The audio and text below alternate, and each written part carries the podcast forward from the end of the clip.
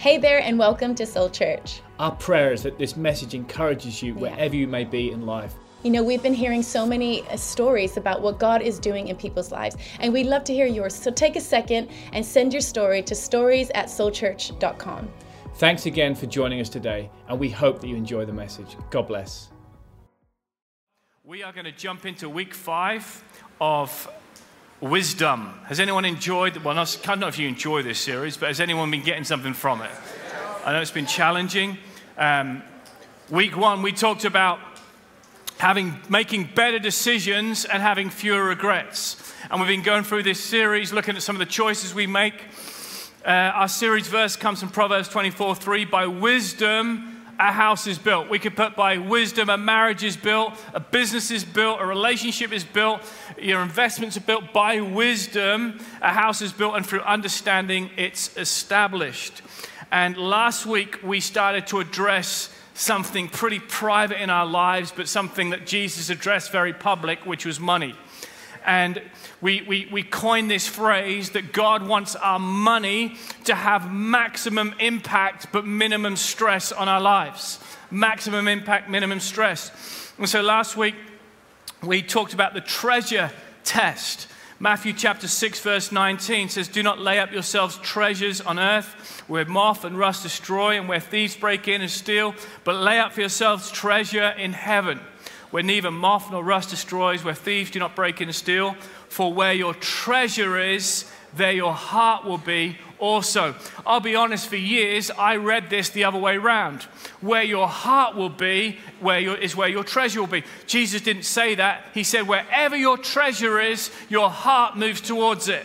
Okay? If your treasure is in your golf clubs, your heart will drift towards the golf course. Okay? I'm giving the golfers a hard time again, Steve. It's good that he's back, so I've got someone to. Our hearts always follow where we place our treasure. Okay? And so I want to talk this week on the treasure test, part two. And we've been looking at six clear tests. Six clear tests when understanding handling money. Last week, if you missed it, you can catch up on YouTube. Last week, we looked at the ownership test. That was our first test. Our stuff belongs to God. Let's say this out loud. Our stuff belongs to God. Psalm 24, verse 1 says, The earth is the Lord and all its fullness. The ownership test. The second test we looked at was the stewardship test. We talked about acting our wage, setting a budget, declaring war on debt, saving, investing, and educating and understanding. So much great feedback from last week. Keep sending it through. We love to hear stories. It encourages the dream team, the staff, of changed lives. Few people sending me messages. They cut up their credit cards after the services last week, declared war on debt. 24 people signed up for the job course and the debt recovery courses across the church. 24 brave, courageous people said, I want to make a difference in this area. And so, well done to everyone for not just hearing it, but doing it. Now, if I could turn if I could turn this into a three month mandatory course for high school students, I would. Okay, that's why I've left, I've left the youth in today because we believe in you. I think it's fantastic that we teach the kids trigonometry. Okay, I think it's absolutely brilliant. Okay, but I do think this would also help. Okay, nothing, I was a trigonometry A star student, so I know all about that. I've never studied economics, I've never studied investment, but I've learned some of the things I'm sharing last week and today from being around others who have and watching others. But more often than not, what I'm teaching today, I've learned the hard way. Who knows that the most expensive way to learn is your own mistakes? The cheapest way to learn in life is other people's mistakes. And I actually believe it's possible to live with little to no financial stress if we live by biblical principles. Now, that is something hard to swallow. I actually believe we can live with little or no financial stress if we follow the principles which are set out in Scripture. Because so much of the financial stress that we're under, you and I have put it on ourselves. So I want to tackle two more tests today the generosity test and the why test. We're going to do two more. A blessed financial life, as we talked about last week, number one is it walks, it walks on two legs. The first leg is the stewardship leg. stewarding well what God has given us. In fact, we've got that slide from last week where God has placed all the resources in the world on this side, all the money, the resource. In fact, there is enough and more resource in the world to help everyone in the world. Okay? There is more than enough. God's not, not, God's not left us short. Okay? And then there, on the other side, there are many, many millions of people in need, both locally, nationally, and globally around our world.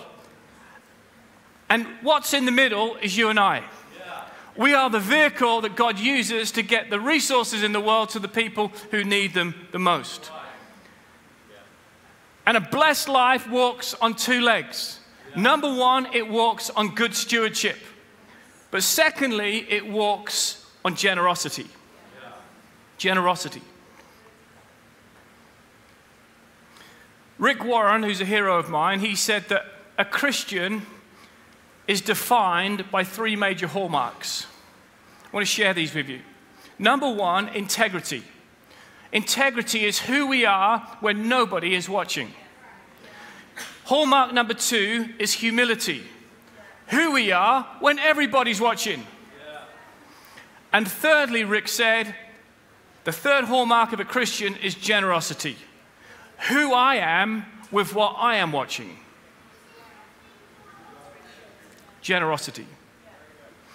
Generosity, if you said what, what is it by definition, it, the, I, I, I put this together, is to give more than what is required. If you could define what it is, is to give above and beyond what's actually required. One of the myths that we can buy into when we talk about generosity is generous people are born generous. I don't believe anybody is born generous. I believe you can be born again generous, but I believe we're actually born tight, selfish. You might disagree. Let me challenge you back. My son's first word, sadly, wasn't dada or mama. Guess what it was? Mine. First word Justice Murray ever said was mine.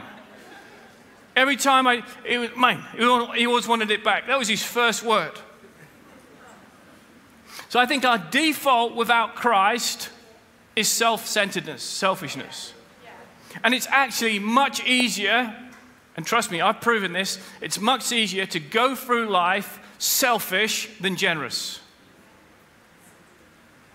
And generosity is never a destination, it's a journey. It's a journey we're all on because we can always, whoever you are, we can always be a little bit more generous. And so maybe you're sitting here today and you say, Jon, well, I hear what you're saying and I totally agree. And I promise you, I would be so much more generous if I was a millionaire. If I was just a millionaire, I would be the most generous person possible. No, you wouldn't. It's true. If we can't start with what we have, we'll never be generous. We got taught this at Bible school. You'll never buy someone a car and you can buy them a coffee. We were taught about uh, trying to be generous, and everyone, and you know, we all want you know, buy someone a house, buy someone a car, bless someone. But unless you can actually let go of a coffee, the chances are you'll never be able to let go. So actually, generosity isn't about how much you have; it's about letting go of what you do have. And also, I just want to clarify I'm not just talking about money today. Generosity isn't just about money. Generosity is about time, it's about energy, it's about our words. I walked into church after a very late night, and this lovely lady just flung her arms around me and gave me a big hug. That was so generous.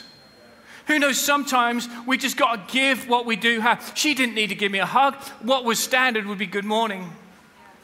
But above and beyond was, can I give you a hug? You know what? We can be stingy in our worship. Some of us were in worship today like this. Don't like that song. That's not my type of song, that song. I, don't, I can't get all the words. They're too quick, too loud. It's far too loud in here. And when the smoke machine kicks in, oh, why do we have to have smoke in church? And you can be a tight worshiper. And some of you were jumping up and down, you were clapping your hands, you were raising your arms because you were generous with your. So this isn't just about money today. This is about being generous in every area of our lives. Time. We can be generous with our time. Giving away what's the most precious thing to us isn't actually our money, it's our time. Now, there are over 500 promises related to generosity and giving in the Bible. So, before we read one of those, who would like to be more generous? The rest of you? Online? Generous 1125. Sorry, not Generous 1125. That would be a good book. All right, Generous chapter 11, verse 25. A generous person will prosper. He who refreshes others will himself be refreshed. A generous person will prosper. I think we'd all like to say we want to prosper. Most people have a level of generosity, but the challenge for us is never to settle, but to grow. And so I want to just share, first of all, I want to share our level of generosity is determined by four areas of our lives, four factors, just to help us understand why some of us struggle with generosity, why some of us don't. But this, this will help us understand why we are where we're at. And where, wherever we're all at today, we're all on a journey, God can nudge us just a little bit further forward in this area. Number one, our level of generosity is determined by our view of God. Psalm 23, verse 1, which we unpacked a few weeks ago, David, he says, The Lord is my shepherd. Poverty and generosity are rooted in a person's core beliefs of God. Who is my shepherd? David declares, The Lord is my shepherd. In the series, we talked about shepherds guide, shepherds provide. If the Lord is our shepherd, he will provide when we let go. It's our view of God. The second determining factor is, uh, is our confession of God. He goes on to say, I shall lack no good thing. There's two ways we can go through life with a spirit of poverty or a spirit of provision. We have to daily renew our minds when it comes to generosity. You might leave today feeling really generous and feel like you're going to do something and help someone, but tomorrow fear can kick in. And so you daily have to renew, first of all, your view of God and then your confession of God. The basic message of poverty is this, if you take a note. The basic message of poverty is there is never enough. The message of Jesus is that there is more than enough. There is a battle which rages every day in our lives between the poverty and provision. They go head to head. That's why we declared over our building six years ago paid in full. Why? Because we are confessing our view of God that there is more than enough. More than enough. My God, Philippians 4:19, my God shall supply not all my wants, all my needs. Not according to my, my source, but according to the ample provision of heaven. And the enemy wants to keep us small with this lie there is never enough there's never enough. And if we buy into the lie of there is never enough, we will never let go of what we have. The number one reason that people don't let go is not because they don't want to let go, because I think people's motives are actually really good. Is we're scared if we're generous, there won't be enough. So we have to choose which channel we tune into because there's two channels that are fighting for our attention every day. There's the channel of there is never enough, and there's the channel of there is more than enough. And we've got to choose which channel we choose into for our businesses. We've got to choose which channel we tune into. My channel determines my day. This is why spending time with God in the morning before you go out to work, you are tuning into the channel, not just of God, your protector, you're tuning in that God is my provider. He will take care of my family, my children, my needs. And if I am prompted to be generous in a certain area of my life, God, you will fill the gap that I've just given away. The third area that our generosity is ter- determined by our view of God, our confession of God, and number three is our trust in God our trust in God. David says in Psalm 23 6, he says, Goodness and mercy will follow me all the days of my life. All the days. David declares, I choose to trust in God's goodness. Trust is the bedrock of generosity. You can never be generous if you don't have trust in God. When we first got married, Chantal and I, one of our first decisions we made was to tithe. Was to tithe. Now, I'm not using tithing as an illustration of generosity because your tithe is not generosity, it's obedience. So if you don't tithe, it's actually disobedience. Remember, generosity is above what's required. Sorry if this is hard hitting. I'll say it again. Generosity is above what is required. The tithe is, is, is so, so we, is obedience. So we, we, we at, the, at the start, it was like, this was a real trust exercise. When you first get married, you make a decision, wow, am I going to tithe? And we made a decision, week one of our marriage, that we were going to tithe. And at the start, but you know, now that's just natural. Tithing is just, it's, it's, we don't even think about it. It's just what we do as a family, and God has never let me down. God says to me, uh, people say to me, why do you tithe? Because it works. Because it works. It, it, it, works. 90% of my income goes further than 100. Well, how does that work? I don't know. I'm not God. He's the economist. He's my shepherd. So we give God, out of obedience to His word, what belongs to Him, and He takes care of the rest. So, how we steward, as we talked about last week, how we steward our money exposes where and who we put our trust. It really does. It exposes. I get asked two questions as a pastor more than any other question. The first part, the first question is why do bad things happen to good people, and that sometimes takes an hour or so. I haven't actually got the right answer to that one. Um, the second question people ask me all the time is Should I play the lottery? Says the man who's building a new church. I need some water. No, no, no, no, no, not today. Not today. No, no, no, no. I soaked a new convert two weeks ago, a newborn baby last week. I'm not going to do that this week. No, no, no, no. So people ask me, should I, Jon, should I play the lottery? Good question. I don't think the answer is a yes or no. I think the answer is where do we put our trust? If we are playing the lottery to win, we are actually telling God that we can't trust Him, that He'll provide all our needs. Because our trust is in Camelot or whoever runs the lottery, I have no idea. Our trust is in whoever does that because we're saying, God, I can't get through, so I'm going to play the lottery because I actually don't believe you can provide for me. So the, the lottery and gambling is actually a trust issue. By the way, if you win the lottery, call me.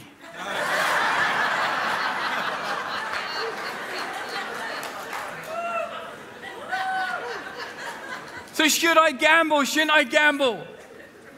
Well, for Chantal and I, my trust is not in a horse, my trust is in the maker of heaven and earth. So my trust is God, if you got me to this, you'll get me through this. God, if this is your will, you will provide. So I actually think all these bigger issues that sometimes Christians we fight about, it's like simply just a trust issue of where we put our trust. Is this helping anyone? Our level of generosity, last one, our level of generosity is determined by number four, is our associations our associations. David said at the end, Psalm 23, verse 6, and I will dwell in the house of the Lord forever and ever. David saying, I love being around like minded people. I think we all like being around generous people because there's a chance you might get blessed. But I think there's something greater about being around generous people is their generosity can rub off on you. Because when I'm around generous people, I become more generous.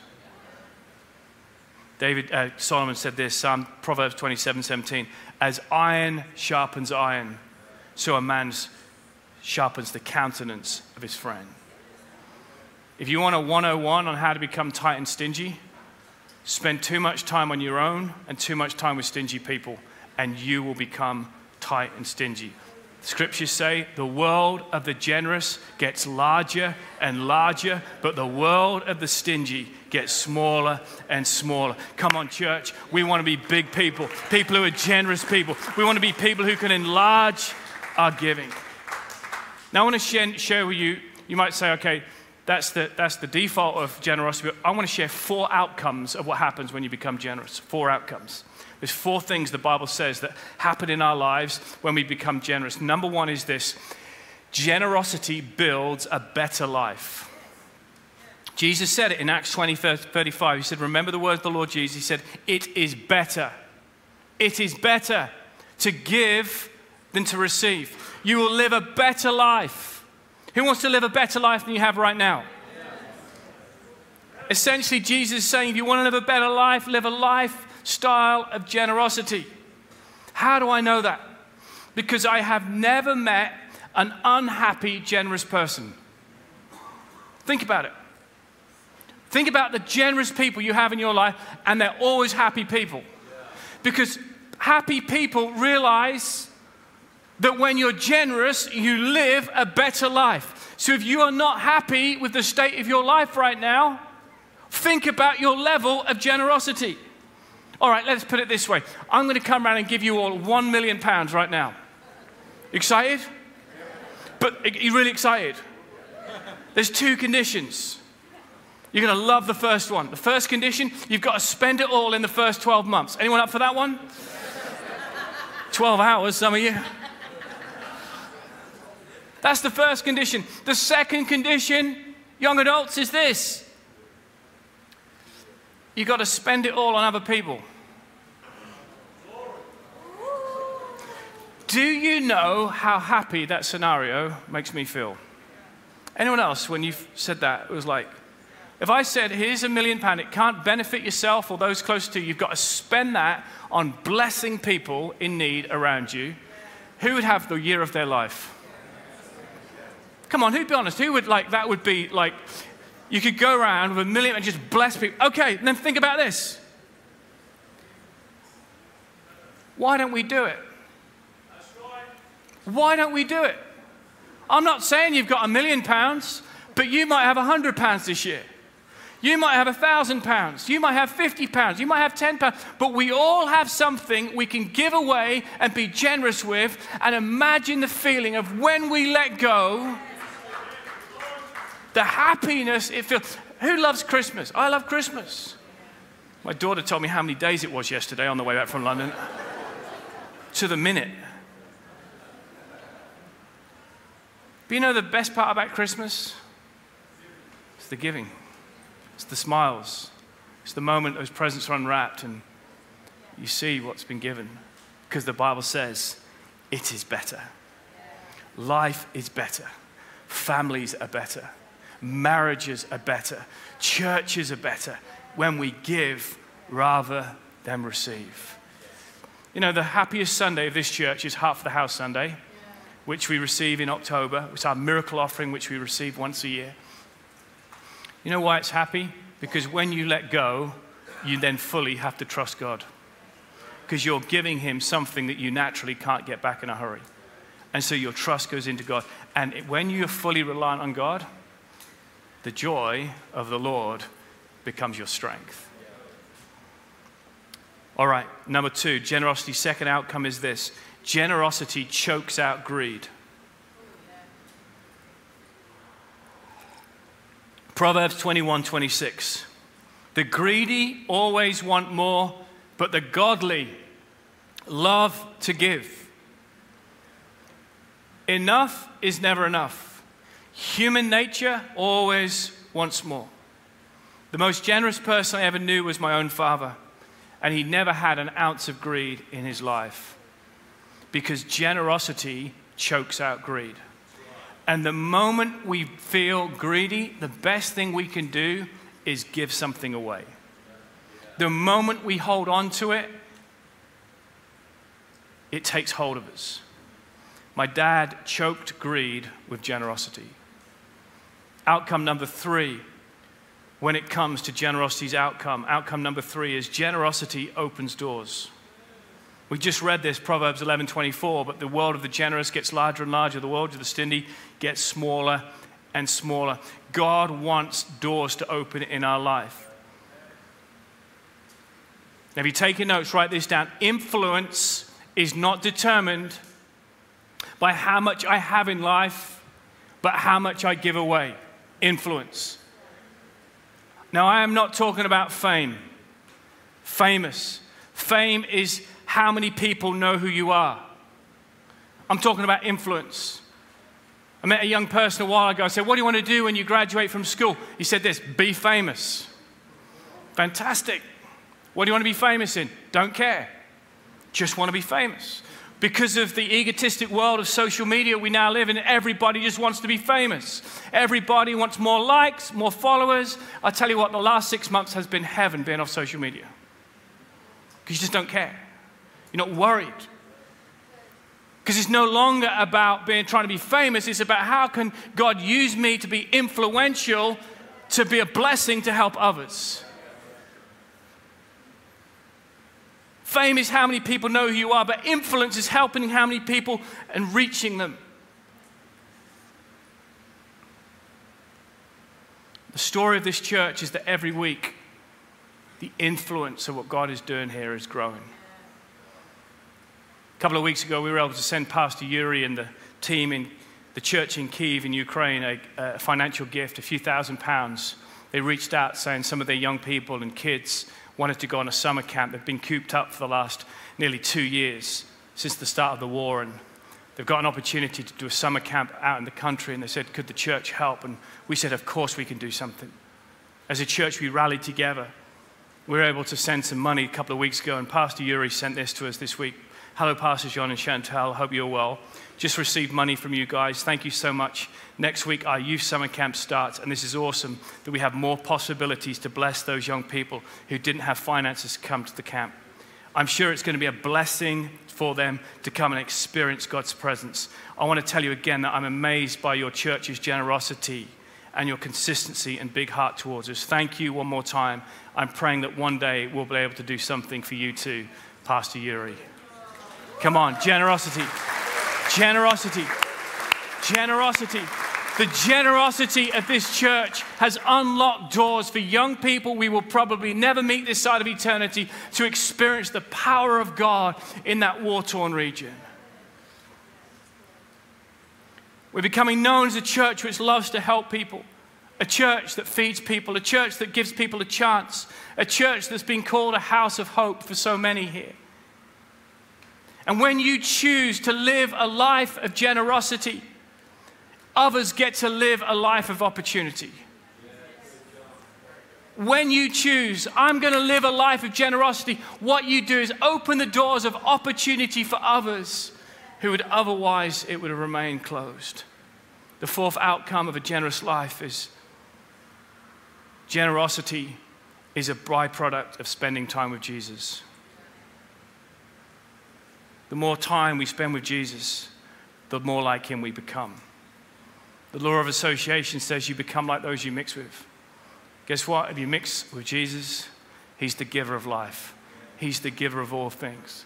I've proven this in my time. If I miss my time with Jesus, Jesus, I tend to hold on to things. The more time I spend with him, the more giving I become because Jesus, by nature, he is a giver. The outcome number five, and I'm going to move on real quick, but generosity, it can move from being an obligation to a privilege. Often in life, we feel obligated to give. Oh, we have to, we have to. But actually, God wants to move it from an obligation to a privilege. It is a privilege to give to God.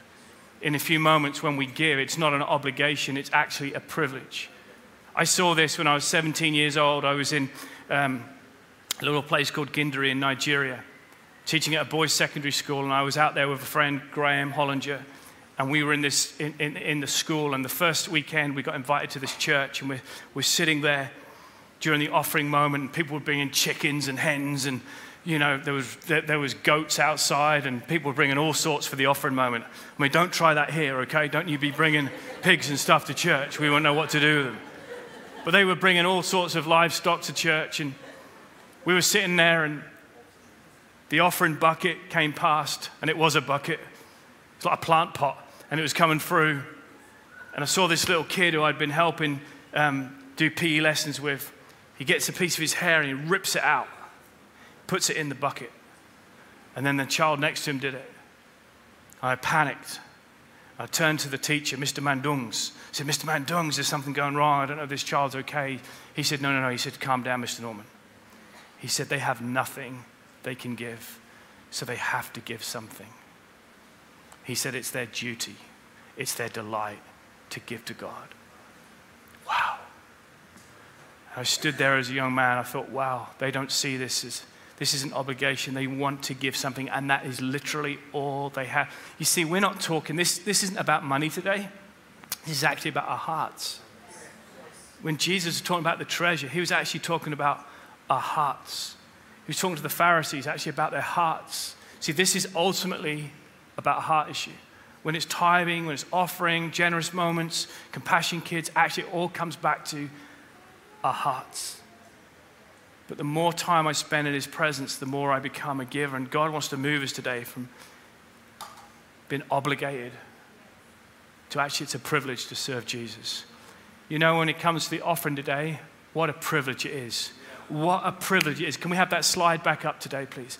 What a privilege it is to move the resources that we've been given from this side. What a privilege it is to be able to bless those in our city. What a privilege it is to be able to stock shelves in the supermarket this week. What a privilege it is to create this atmosphere for people to come. We're not giving today out of obligation, we're giving because it is a privilege to give to the one who gave the greatest gift on all to us, which was Jesus. Treasure test three, the generosity test. And I'm going to drop one more treasure test on us. Number four is this it is the why test. The why test. God wants to bless you. Often we struggle with this because why? Why would God want to bless us? Maybe, maybe we haven't been good stewards. Maybe we haven't been generous. Maybe, maybe we've done some things we shouldn't. And so the question is why would God continually want to bless us? Genesis chapter 12, verse 1, God makes a promise to Abraham or Abraham. He says, Now the Lord has said to Abraham, Get out of your country, from your family, from your father's house to a land that I'll show you. I will make you a great nation, and I will bless you. I will bless you, Ben. I will bless you, Patricia. I will bless you, Dave. I will bless you, Nick. I will bless you and make your name great, and you shall be a blessing. God wants to bless us like Abraham. Why? So that we can be a blessing to others. We cannot help people if we're flat broke. If you're broke, you can't help people. If you're in debt, you can't help people. And this is why leg one is stewardship. If we can get the stewardship in order, guess what? It helps leg two so that we can be generous with what we have. So, I want to share with you, real quickly, on the why test, two reasons why God wants to bless you. Two reasons. The first one sounds really elementary, but He loves you. Like every parent, we love our children and we want to see them blessed. And there is nothing wrong with enjoying the blessing of God. There's nothing wrong with enjoying a nice holiday, driving a dependable car, going to a nice restaurant for dinner, owning your own home. There is nothing wrong in experiencing the blessing of God. The enemy wants us to believe this lie you've got to give it all up for Christ. That's not true. Okay? God wants to bless you.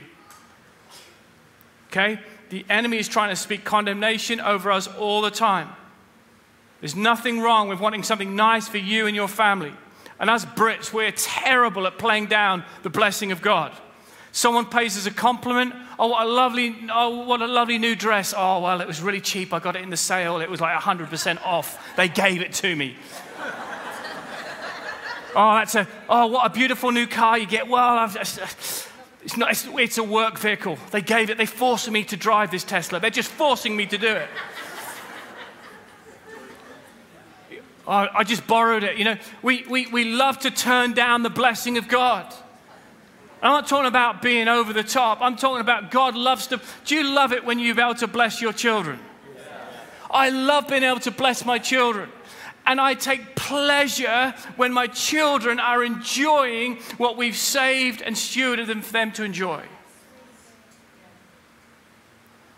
But why would God want to bless me when there's so much need in the world? Has anyone been challenged with that? Why would God want you to drive a nice car or live in a nice home or enjoy a nice dinner out when there's homeless people on the street? Because sometimes we could live in condemnation. So I want to help you with this a little bit today. I was working with an injured footballer at, at Norwich City. I'm, a, I'm, a, I'm the chaplain there. And a while ago, I was working and I said to him, I said, would, would, would, you, would you let me pray for you? And he said, No. Most people say, Yeah. He said, No. I said, I said, That's fine. I said, But could you just let me know why you don't want me to pray for you? I'm just fascinated. It could be I'm an atheist. It could be I don't believe. I just don't want you to pray. There's a hundred one reasons. And he said this He said, Why would God care for me when there's so much need in the world? Why would God care about the ligaments in my leg when there's people starving, dying, in terrible poverty? I think that's a really great answer. And I said this I said, because you're his child. You're his child. God wants to bless you because you're his child. And by the way, the child in poverty is God's child. But don't miss the blessing of God and don't play down the blessing of God because you're making yourself feel like you're not God's child you're still his child. So enjoy the blessing of God. Enjoy the blessing of heaven. Walk in it, enjoy it, love it, soak in it. God wants to bless you because you're his child. He loves us. The second reason that God wants to bless us is this He needs us. This is why He needs us. There's a prayer I've prayed since Bible school pretty much every day of my life, and I changed two of the words in the in the scripture. It's called the prayer of Jabez. It's found in First Chronicles chapter 4, verse 10. And it says, And Jabez called on the God of Israel. I take Jabez's name out and put my own one in there. And Jon called on the God of Israel. Oh, that you would bless me indeed and enlarge my territory, that your hand would be with me, that you would keep me from evil, that I may not cause pain. And God granted Jon and Jabez and Sharon what he requested. Can I put that another way? Jabez prays to be blessed. How cool is that? How cool is that? Jabez, he actually prays, God, I want you to bless me. Because so many of our prayers are like, God bless the nations, God bless the ministry, God bless the pastor. Keep that one coming. God bless your children. And Jabez comes around and says, No, no, no, I'm going to just, I want to be blessed. Because I realize if you can bless me, I can enlarge my territory. You'll keep me from evil. We're going to be blessed, I believe, with our new building. Not, not because we want to be known with the church of the big building, because I want to be known as the church that can continue to bless enlarge our territory. We're about to enlarge our territory in seven or eight months. You know, the enemy has warped our view of finance. If anyone talks about being blessed, asking God to bless us, that's the prosperity gospel. Someone will send me an email I can guarantee it off the back of this because we, we don't like the fact that God wants to bless us. No, God wants to bless you. He wants to bless your socks off. And once your socks are off, you're able to bless those around you. You're able to bless those in your city. We are His children. It's not wrong to be blessed, it's not wrong to live blessed, it's blessing. I love what Jabez said. He didn't stop there either. He says, he says, Oh, that you would bless me. And then he sticks a big exclamation mark. He says, Indeed, if you're listening, God. Indeed, beyond blessed.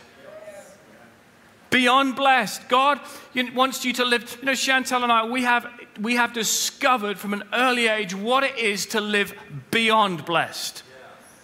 Beyond blessed. Three times in my life, people have bought me a car. Three times. Three times. When I was 17, mum and dad went away to the Lake District. They lent me their red Mark Ford Escort. Took it for, I passed my test. They gave me the car. They'll remember this. They went to the Lake District on holiday, left Joy and I in the house. and uh, parked the car up in the carport, left the keys in the ignition. I mean, I don't even know what I was thinking. For, someone stole the car.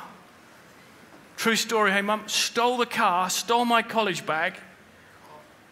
And when I called the police, I said, the bad news is the house keys, the house keys are on the key with the car. So anyway, a couple of nights later, someone's trying the door. Anyway, there was a load of girls, including my sister, staying, and they screamed, and this guy ran for his life, let me tell you. ran for his life. Anyway, someone found out about that story and bought me a car. Bought me a car at 17 years old, bought me a Renault Clio. And God said this He said this He said, I'm giving you this car, I'm still the owner, but I want you to use it to get young people to the youth group on a Friday night. Then we moved to Australia, we had no money. And I prayed that prayer, the, the prayer of Jabez, oh, that you'd bless me indeed. And someone gave me a car to get to and from college with, gave me a car within the church. And God said this I'll give you a car, but I want you to use it to get to students, to school, to college every day. And that's what we did.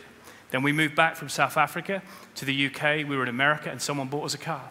Three times in my life, I've experienced God. Now, I've said that because I want to challenge you on how you're thinking. I want to challenge you. God can bless you indeed. God wants to bless you. God wants to bless you. God wants to bless you. God wants to bless your socks off. Now, some of you, when I said that, you were like, well, God's never blessed me like that. I've never been bought a car. How come he gets all the blessing? I was reading your mail. We've got to change our view of God, our confession of God, and our trust in God. God will supply all your needs. That car was not a want, it was a need to help people. God wants to bless you to bless others. Now, I'm expecting this week God to bless you. I thank God for the three people who bought those cars. And here's the thing about all three people they had stewarded well so that they could bless well. If we steward well, we can bless well. So we give. And God is calling us as a church to be givers. And we're not giving because we want anything in return. In fact, any time I've, I've given expecting return, I've been disappointed. We give because we first love God. I believe today that God supernaturally wants to do something in this area of our lives. But it begins by number one is stewarding what God's given as well. And number two, being generous. Number three, understanding of the why God wants to bless us. I want us to stand. God wants us right now to ask this question Holy Spirit, watching online in the room, Holy Spirit, what are you saying to me? Maybe it's with the generosity. God's challenging us to let go.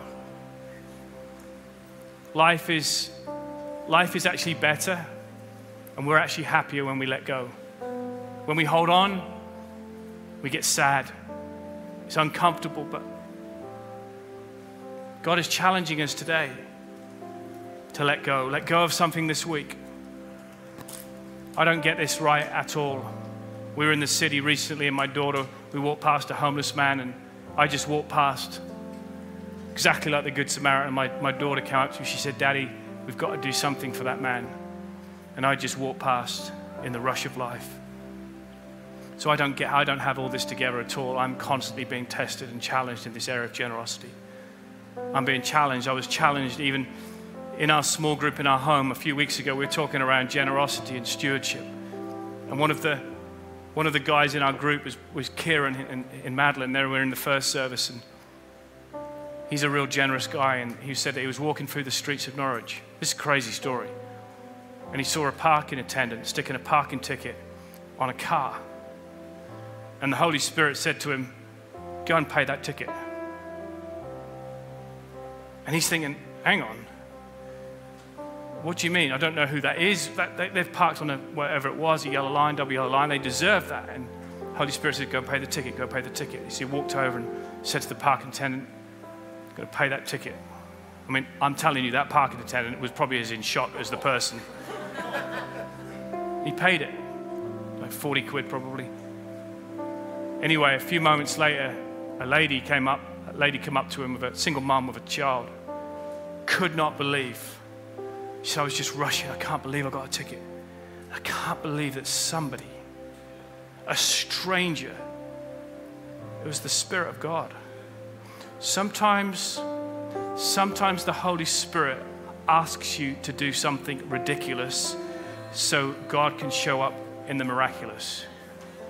Now, I know nothing any more about that story as much as Kieran does, apart from that lady will remember that moment for the rest of her life. And I know that that moment will lead to another moment, which can lead to another moment, to that person standing before a mighty God one day. Never underestimate the coffee. Never underestimate that act of generosity, that hug. Never underestimate that thing. Sometimes you're thinking, it's just me. Is that me? You're asking me to do something? And God's like, that's the Holy Spirit. He's literally nudging you. It's, by the way, it starts with a nudge and it can end up with a kick it literally it starts with a nudge and then it's another one, then it's another, and it's like bang. For some of you, this was a kick today. For others of you, it was a nudge. But I know that the Holy Spirit is moving on us today.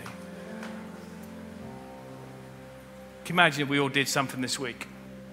Imagine if it wasn't just a one off message, but it became a lifestyle that the members of Soul Church, the believers, the followers of Jesus in this church were looking actively looking this week for ways that we could be generous with the resources that God's given us. Maybe God's given you a car and you can fill that car with people and bring them to church. Wow, that's being generous. Maybe this week, that's okay, it's just the Spirit of God. If you wonder why that lady's crying, it's the Spirit of God, it's just touching her. It's the Spirit of God. Don't be scared, it's the Spirit of God. It's what God does, He gets to our hearts. Gets to our hearts. Maybe this week God is asking you to do something extravagant. Maybe it's the obedience call where God is saying, God, God is challenging us, saying it's time to start tithing. You stopped your tithe. You stopped your tithe because of tough times, and God's saying, Would you test me? Just try me in this. I'll help you. I can help you. It's a trust issue. I think somewhere along today we've all been challenged by this to let go of something, whether it's our tithe, our time, a hug, a coffee. But today, if you've been challenged, I'm about to put my, both my hands up. I want you to lift your hands right now if you've been challenged today. All the resources in the world, God wants us to be channels, to be vehicles, to get it to those who need them the most. This is why Rick Warren said, he said that generosity is the hallmark of a Christ follower. It's who we are. We're generous people. So, Father God, we lift up our hands right now as a sign of surrender to you. And we know that this is a really difficult area to speak about because some of us, we're so good at stewarding our money. We're good and we know where every penny is and we, we dot our I's and cross our T's on our accounts. But God, today is a reminder that you've called us to, to step out and be generous. Why? Because you love us. You love us so much. And today, maybe our hope and our trust has been in the wrong areas. Maybe we're trying to get rich through different things, but today we're reminded that the lottery is not our God, that you are our God. We don't have to put our hope and our trust in a scratch card. Our hope and our trust in a horse, Father. Our hope and our trust is in the Lord, the maker of heaven and earth. He will not cause our foot to be moved. You will keep us, Father God. So, Father, right now we acknowledge this area of our lives and we ask you for help. We ask you, Father, for strength and for courage to let go, whether that's with our tithe, whether that's with our offering. Lord, wherever that is, Father, you would give us the strength to let go as we move forward in this area. And we thank you that as we do that, many, many people's lives are going to be blessed. You've blessed us so we can be a blessing to others. God, we want you to bless us. I want you to pray that prayer. God, I want you to bless me. I want you to say that again. God, I want you to bless me. and bless me indeed. Indeed. Bless my socks off. Bless my family. Bless my children. Bless my health. Come on, let's believe it by faith in Jesus this day. Come on, let's clap our hands. Bless you. Bless you. Bless you. Thank you, Lord. Bless me indeed. Bless me indeed. Let me pray right now for every business owner. If you're a business owner in this room, I want to pray for you. Just slip up your hand to every business owner. If someone's got their hand up near you, would you just place your hand on their shoulder? I want to pray for business owners. God bless my business that I can be a blessing to others. God bless my business. Father, I pray for every startup in the house. I pray for every business. Lord, I pray for, for even those businesses that are still in dream form. Lord, I pray that you would begin to bless and pour out a, such a blessing that they're unable to contain the increase. I pray that you would give them wisdom as they steward, wisdom as they invest, wisdom as they advance. Lord, I pray that you would bring in the right partnerships, contracts, Father, supplies. Lord, I thank you that my God shall supply. I speak the word supply over every business in our church, Father. I speak abundance and overflow in Jesus' name. In Jesus' name. I see it raining on your business. I see it raining down on your business. Receive it right now. In Jesus' name. In Jesus' name. In Jesus' name. Amen. Amen. Amen. Never done this before. Can we just get in twos and threes in this room? Just turn around and just pray for each other. I just want you to pray blessing over each other. We're a family today. I know this. You, you don't need to know the person, you don't have to do this, but would you just pray for those around you? Come on, let's just get in little huddles. Let's pray blessing.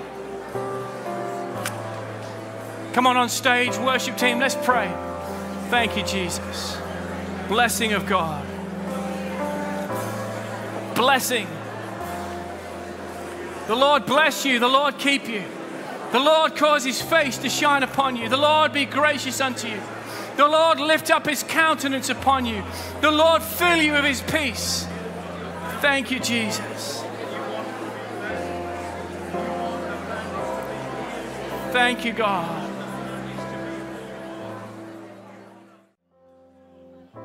Soul Church called on the God of Israel. Oh, that you would bless me and enlarge my territory, that your hand would be with us, that you would keep us from evil, that we may not cause pain. And God blessed you, and God granted you what you requested in Jesus' name. Come on, let's say it together. Amen. Amen. Come on, receive his blessing, the blessing of the Lord. Hallelujah. Hallelujah. Come on, let's sing this out. Receive His grace, receive His favor. Receive it by faith right now. Thank you, Jesus. The Spirit of God is here right now. He's moving. He's moving. Receive it. Thank you, Jesus. Blessing is coming over your home. Come on, blessing is coming. Blessing is coming over your family. If you can speak in the tongues of the Spirit, if you can speak in those other tongues, just begin to let it out right now. Hallelujah. Open your mouth, the Bible says, and you shall be filled. Living water coming over us. Thank you, Lord. Amen. Amen. Thank you, Jesus. You're worthy. Right now, if you've never made a decision to follow Jesus, maybe a friend brought you along today, maybe You've been coming for a few weeks, but you've never actually made a decision to receive Jesus as your personal Savior. Today you say, I feel God's presence. Something's different in the atmosphere. It's Jesus. He's here. Jesus is here right now. You can receive His love, His forgiveness. Maybe you've made a lot of mistakes. You're in great company. We all have. But God's grace, His forgiveness covers our mistakes, it covers our past. I'd love to give you an opportunity to receive the love of Jesus. I'm simply going to count to three. You say, Jon, include me in that prayer. All I want to do is pray a simple prayer. Say, pray for me. Would you just slip up your hand long enough and high enough so I could see it? One, He loves you. Two, slip up that hand right now. Three, just say, pray for me. All over this room, say, that's me. God bless you. God bless you. God bless you. Anyone else? God bless you. Lady here, God bless you. Anyone else? Amazing. All right, you can be. I see that hand. Well done. Good on you. Right at the back. Thank you. Let's say this prayer out loud. Dear Lord Jesus, thank you for dying for me to forgive all my sins and failures so that I can have a brand new start. Please come into my heart and help me by the power of the Holy Spirit to trust and to live for you. Amen. Amen. Can we congratulate everyone who said that prayer? If you're online watching, please let us know that you made that decision. Just write in the chat, I have decided. If you're in the room, we've got a gift for you. It's Mark's Gospel, it's a Bible. Our team are going to be out in the foyers afterwards, so please take hold of this Bible. And please, the next step is to come back to church, chat with one of the team, and we'd love to host you on one of our Next Steps Bible courses coming up in a few weeks' time. Thanks again for tuning in. And if you said the salvation prayer today, we'd love for you to email connect to faith at soulchurch.com so we can talk to you a little bit more about this incredible decision that you've just made. Yeah, you know, and if at any point in the service you felt moved to give towards any of our local or global initiatives, then head to soulchurch.com and click on the giving at the top of the page. Thanks again for joining us today, and we hope to see you again soon. God bless.